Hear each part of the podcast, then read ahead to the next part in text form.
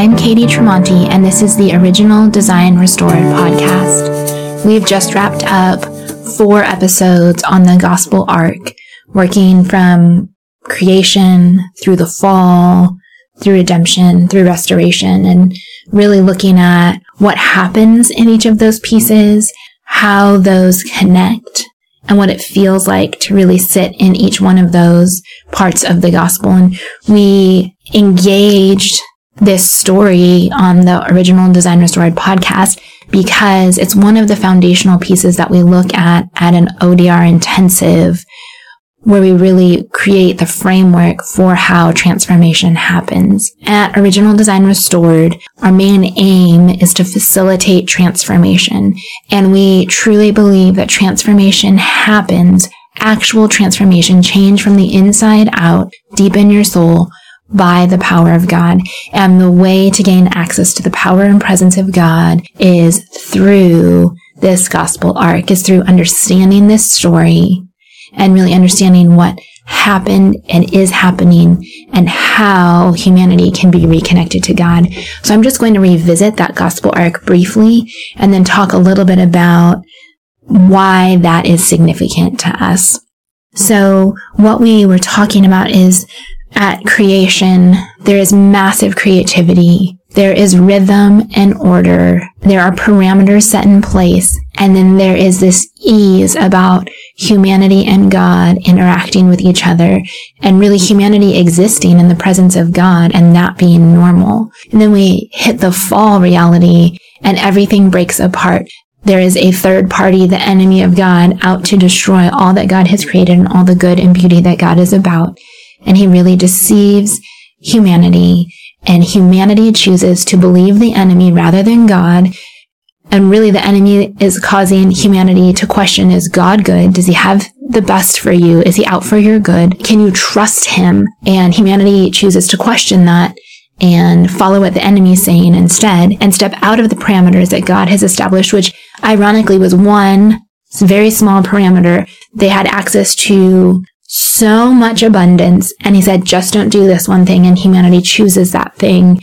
And it creates a fracture from then forward for all humanity. So the first man and woman enter at creation, but every human after that moment, after the, the fracture of the fall, then enters the world at the reality of the fall. So the world is now affected by the fall reality. And we see it everywhere around us. Death, decay, dysfunction, destruction, darkness, sin. We feel it in ourselves. Sin, hiding, shame, blame, fear. That is a reality that is familiar. There is a separation between God and man. There is struggle.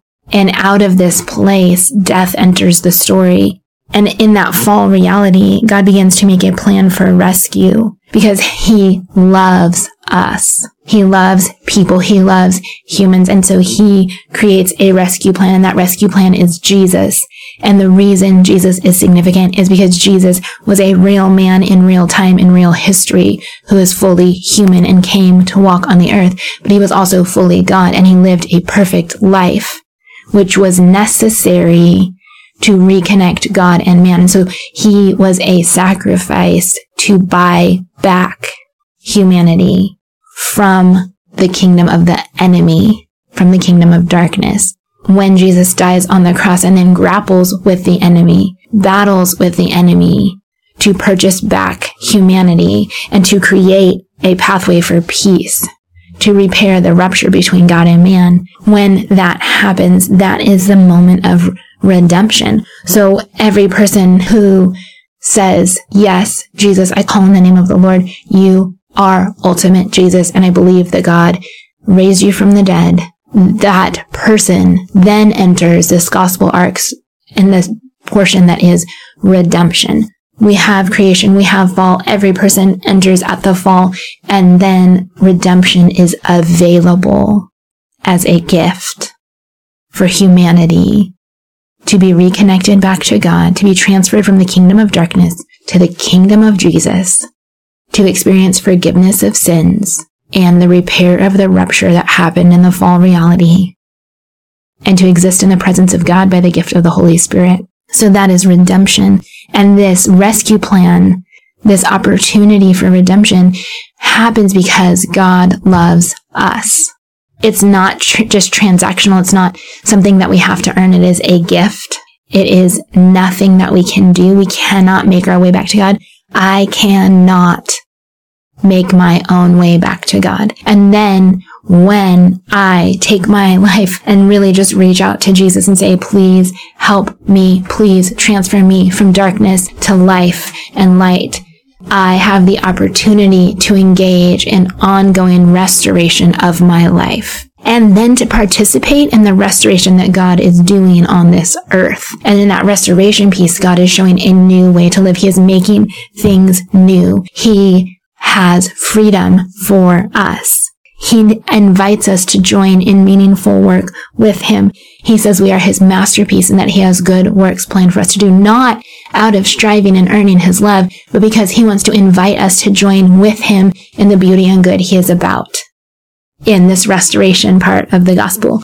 So that is the story of the gospel. When we are willing to face the effects and the reality of the fall in our own lives and bring them under the authority of Jesus in redemption and ask God for a new way to be in restoration, we are engaging in the process of transformation. And in the following episodes, a little bit down the road, we are going to be talking about how transformation happens and looking at practical ways to engage transformation in our life. There are, at the ODR intensive, we engage in three key areas that need transformation. And so we talk about the lies that we've believed needing transformation, the wounds we've received needing transformation, and the sin that we've done needing transformation. And I think if you will sit in this for a minute, each of those things, lies, wounds, sin, are all realities of the fall. And I think if you sit for a moment in this and really allow God's presence to interact with you right now, there are lies that you believe. There are wounds you've received. And there's sin you've done. Those things really truly need the power and presence of God to experience transformation, healing, wholeness, and freedom. And God's made a way for that to happen because of Jesus, because of Jesus' life, death, resurrection, because he battled the enemy and he beat death. And now there is power to face and restore the darkness that exists in me, the dysfunction that exists in me, the lies that I've believed, the wounds I've received, and the sin I've done, because of Jesus, there is power to handle those things. The fall reality is the lies we've believed, the wounds we've received, and the sin we've done can be so overwhelming and so scary if we do not have a God that is big enough to deal with those things. I am not of my own power big enough to heal and restore those things in my life.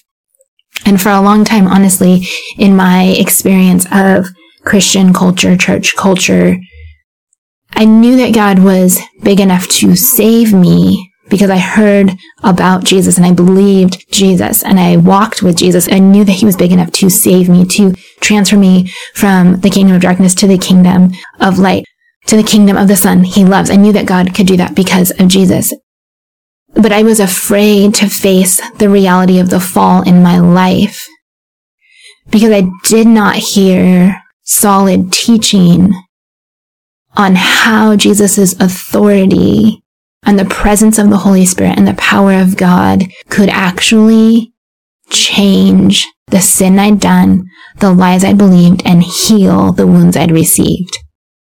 And so this gospel story is foundational at original design restored because it is in and through this gospel story that we have a God who has made a way and is big enough to make peace with the things that are indicative of the fall reality in our life. It is only when God is that big that I am brave enough to face the fall in my life because I know He can handle it. Because I can't. I can't do it on my own. I don't have the power to fix what is broken inside of me. I don't have the power to heal the wounds that I've received. I, in my own mental self, cannot undo the lies that I've believed, let alone the patterns that I've created because of those lies I've believed. And I definitely cannot undo the sin I've done on my own. I can try really hard for a while, but I can't completely undo it. In fact, I have this quote from Matt Chandler from a sermon from years and years ago that I love. And I think this is the pinnacle of why the gospel is so significant to life. So let me just read it for a second. He says in a sermon of his from 2006, and I'll put this sermon in the show notes. He says, if you are disciplined enough, you can white knuckle the outside of your life to look pretty attractive. You can. Church folk have been doing it for centuries. You can, with enough willpower, white knuckle your outsides to look righteous. But no man can change the soul. No one can change the intentions of the heart, which is why Jesus' teachings were so horrifying. Jesus is going to make it a matter of the heart. I mean, it just nails it. Jesus' teachings are so horrifying and so hopeful because you do not have the power to change yourself and there is one who does.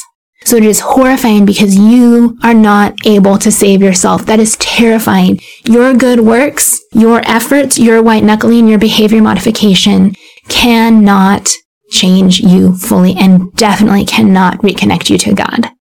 However, Jesus came, died and rose and has the power to reconnect you to God and to change what is broken and hurting inside of you.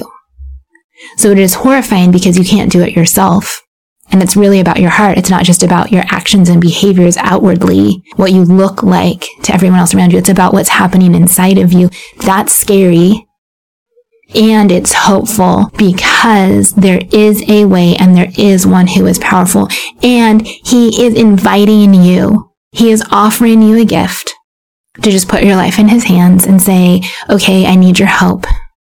And he says, okay, then I, I will transfer you into my kingdom. You will belong to my family and I will help you. I will heal I will restore. I will set you free. I will forgive your sins. And I'll keep doing it. I will help you through life ongoing. It's not just this moment of salvation. It is a life in the presence of God, connected with God, with access to the power of God to change God's power. Not that I like own God's power or have some corner on God's power, but God makes his power available to change me. His power comes and interacts with me and changes me. This is the hope of the gospel. This is why the gospel is more than praying a prayer to get to heaven. This is about real time, real life, right now, forever. It is about eternal life, but it is about eternal life starting now with God in this moment as I'm walking on this earth and I get to engage transformation ongoing as I live and I have access to the power of God every day and can live in his presence. The gospel is so powerful and it is exhausting to live a life where you are white knuckling your behavior. And I know that because I lived that. It is exhausting to live a life where you're trying very hard to do good. And it is not the gospel to live that way. It is actually anti the gospel because it's, it's mind blowing that we can believe that Jesus rescues us and that that's a free gift and I do nothing to earn salvation and then turn around and start living trying really hard to be good. it isn't, it isn't meant to be that way. It's, it's, it's almost as though so often as Christians we can believe Jesus for salvation and then feel that it's on us to try so hard to do the right thing for the rest of our lives when he's actually like, no, no, no. The gospel, yes, is that moment of transfer from kingdom of darkness to kingdom of light. Yes, it's salvation. Yes, it's that moment of rescue. And it's also many, many moments of rescue and redemption and restoration as you deal with the reality of the fall over and over again in your life, as you face the dysfunction in yourself as you face the lies you've believed, the wounds you've received, the sin you've done. I want to come into those too over and over and over again with the power and presence of God. That is the significance of the gospel framework and how it impacts transformation.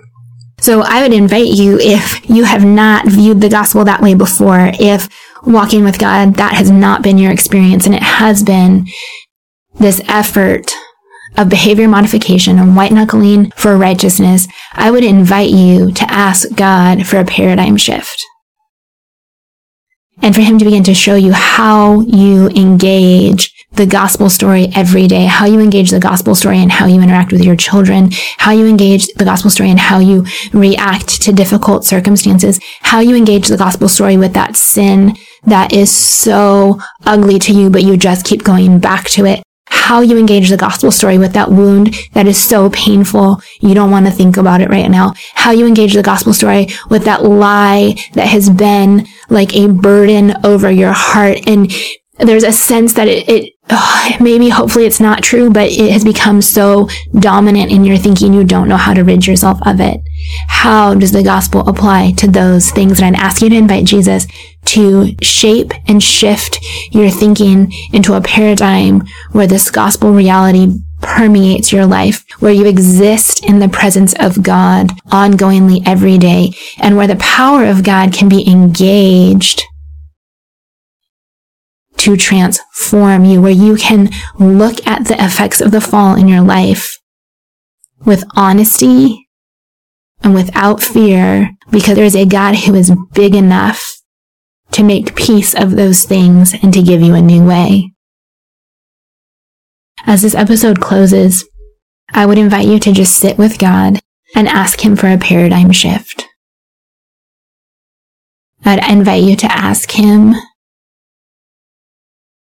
to begin to show you a little at a time how the gospel is a way of life.